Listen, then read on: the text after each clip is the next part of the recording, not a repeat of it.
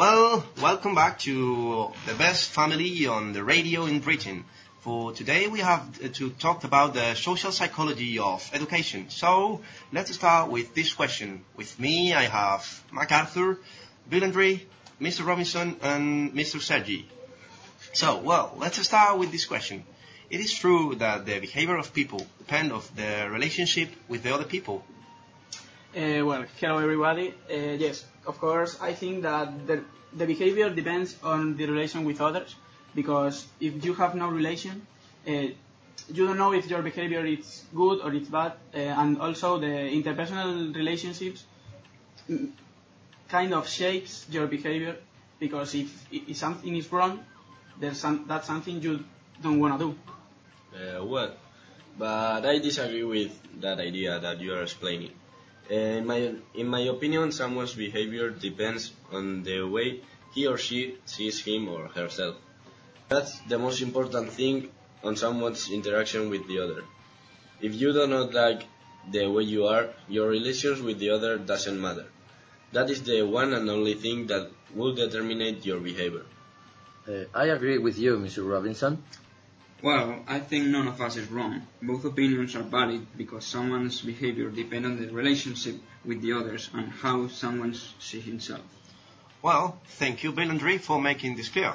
But now, changing the topic, it is undeniable that one of the main figures of this topic is Obehero, who once said that social psychology should study the way we all have changed since we were born to the person we are nowadays. But do you all agree with this? Yeah. Yeah, yeah. Yeah, yeah.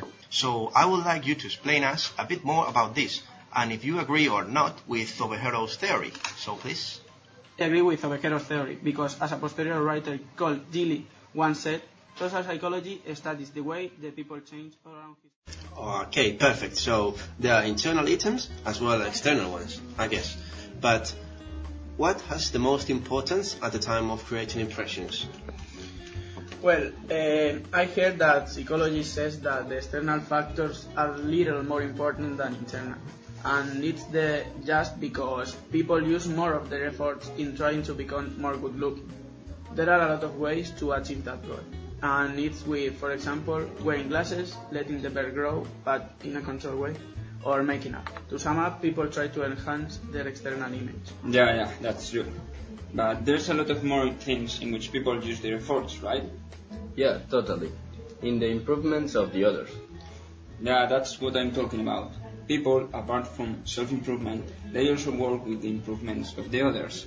That's also to create a good impression in the other person, making it, making it feel comfortable while talking. And the best way of improving others are being kind, showing a lot of interest, adulating, being smiley, and an important one, showing agreement. Did someone remember a situation where you were adulating the other? Yeah, for sure I remember. For example, in this interview, where I'm just smiling in order to create comfortable climate in this room. Um, I also showing fake interest just for you to think I'm kind. I'm joking, guys. I'm just joking, I promise. So, you want to say that about up to this point, we have seen that attribution is what we think about the cause of the things. Why this happen, why things happen. It can be internal when we blame on ourselves or external when blame the others for something that have happened. Remember, we told you about Heider before? Well, so now pay attention to the name of Weiner, because he created something very important in this topic, the attributional theory of motivation. Theory of what? It may be a bit confusing for you, all these theory names, but never mind. It's normal. Well, this theory is based on the fact that the student's perception about their experience in school, their marks, influence, motivation more than objectives really. As we said before, we try to keep a positive self-esteem, attributing our success to internal causes. It means to ourselves. And we attribute our failures to external causes. It means that we blame the others. Yeah, I remember that. Thank you. And finally, let's talk about the need of, for power. Who wants to explain it? I will do it. Okay, let's do this. So, power means that one person has control over the behavior of others. So, the need of power is the interest in controlling the behavior of others. Winter says that the main point of this motive is to search influence, persuasion, and control over the others in order to get recognition. Experts agree that one of the main factors in the formation of the need for power is the education given by parents during childhood. Thank you for your explanations. Now we're going to listen some songs and we will come back after this magical song. So, Daniel, I think that it could be nice if I ask you some questions to sum up the program and that we will see if you got it clear. Whoa, so you want to test me in my program? Okay, challenge accepted. Good. The question is, are emotions intelligent? Well, I have to think about it, but I think my answer is no. Emotions are not intelligence by themselves. We, by training our emotional intelligence, become uh, emotional intelligent. However, if we do not train our emotional capacity, capacities or abilities, our rational mind, mind will be taking over our emotional mind. And the goal is for both of our minds to be complemented so that we can become emotionally intelligent. Whoa, huge, Daniel. We saw you got it clear, and if you got it, the audience may so also did. Of course, it was because of your awesome explanation. Thank you so much, guys, for being one more day with us. Wow. And is there any other theory? Yep, I have one more to explain. Oh, it was a rhetoric question, but okay, if you want, I, I can you can explain it quickly to go to the next issue. Yes, of course. The last one is the uncertainty reduction theory developed in 1975 by Berger and Calabrese, and it uh, basically explains the initial interaction between strangers. We are always motivated to reduce uncertainty about the other to predict how they will act. Okay, thanks for being so fast to explain it. And before we go to the next topic, I would like to hear some music because I don't know you. And why do we help people? And when and how people decide to help others, even if we have to pay the ultimate sacrifice? Well, we can say that it is because the evolutionary theory or the social learning theory. That theory says that we have the innate tendency to help the others. Wow, that is really interesting. Yeah, it is, but there is a problem on that theory, and it is the lack of combining human evidence and the role of modeling in the social learning theory.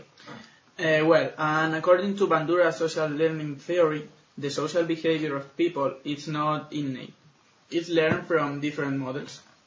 Observing the outcomes for another person is called learning by vicarious experience, which means like acquiring a behavior after observing that another person was rewarded for it.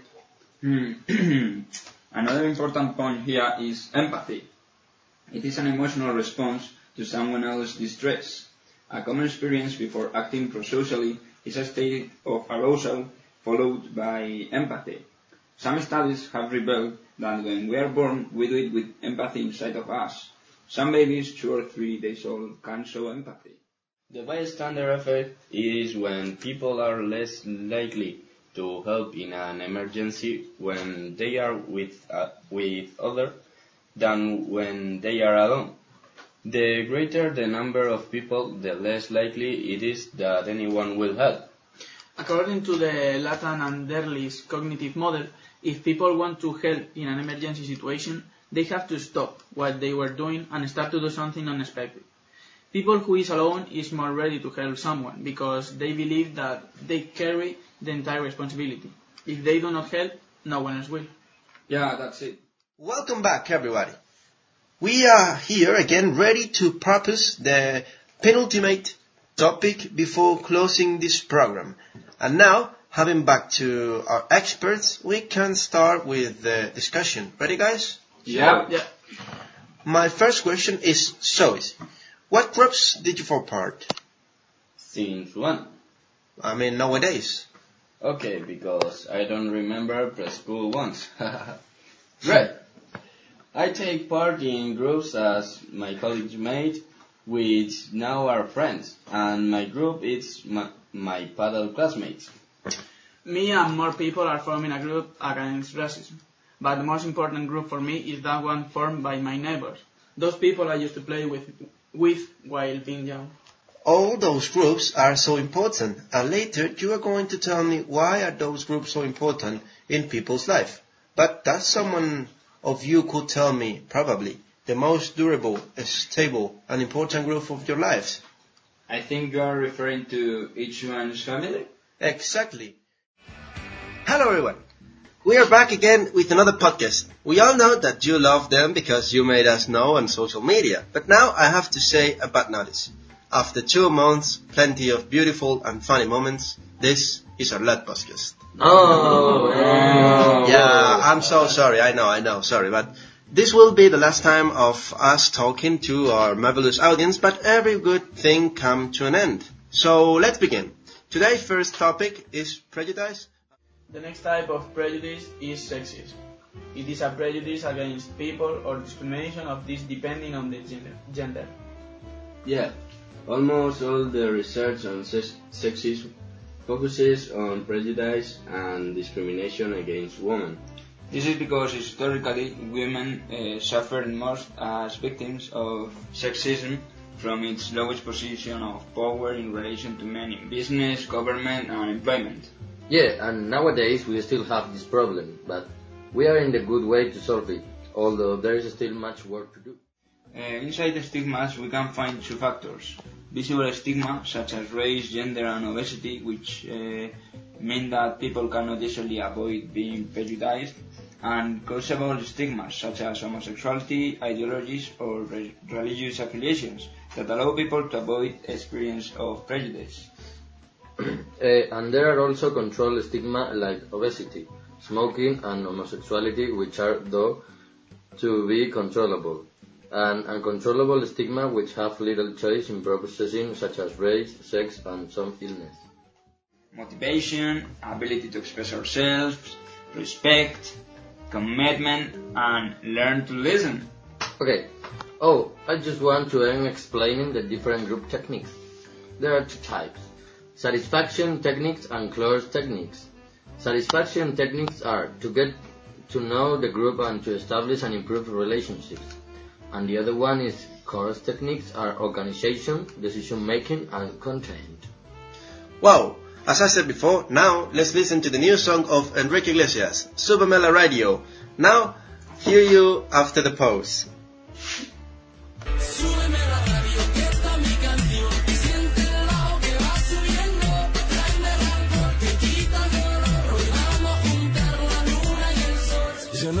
Importa nada, ni el día ni la hora. Welcome back. So for now, we are... Wow, so magician isn't right, uh, even though some of you see some failures in the method.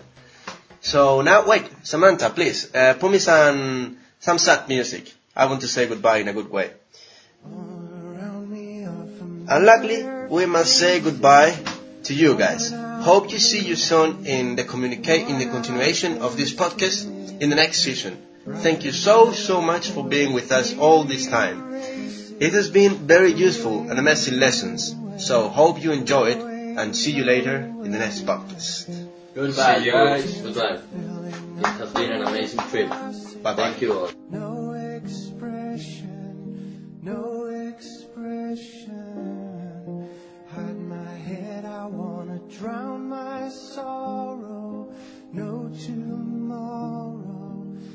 Sorrow.